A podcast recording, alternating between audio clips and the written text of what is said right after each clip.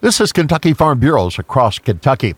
KFB Executive Vice President Drew Graham says Farm Bureau and the Department of Agriculture teamed up to provide avenues for people to donate to the tornado relief effort. We set up a GoFundMe page that people had an opportunity just to send in. And then we also set up a disaster fund just for people to send in in order to go out to those individuals in agriculture related to, to help them get back on their feet, to help them in regards to a lot of small tools or fencing and that kind of thing that, that allow them to try to get back on their feet feet. Graham says over $1.6 million was raised. I think what's so appreciated, is a lot of those small figures or money figures, checks that, that come in was the notes I can't do much, but I can do this much, and I, I, really want to help any way I can. I think agriculture community, Farm Bureau, the, the farm community in general, that's what we do. We care for each other. Those donation accounts will soon close.